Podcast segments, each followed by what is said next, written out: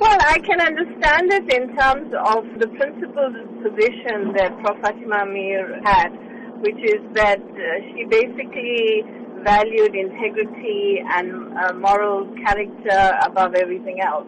So her refusal to accept it from Jacob Zuma, you know, had she been alive, is uh, something that I think, uh, you know, she would basically have effectively done. She was a woman of great sort of substance and uh, she was very principled.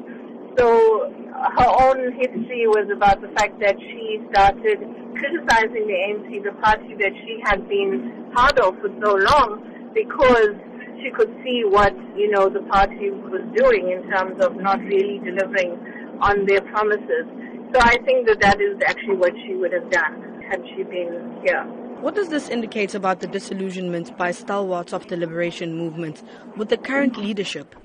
The fact that the alliance partners, senior members of the ANC, and a whole lot of people, of civil society, have asked for the president to step down is saying something quite clearly. It's saying that effectively they think that by uh, him stepping down, we would move closer to some solutions, given all of the challenges that we currently have. So yes, there's huge disillusionment.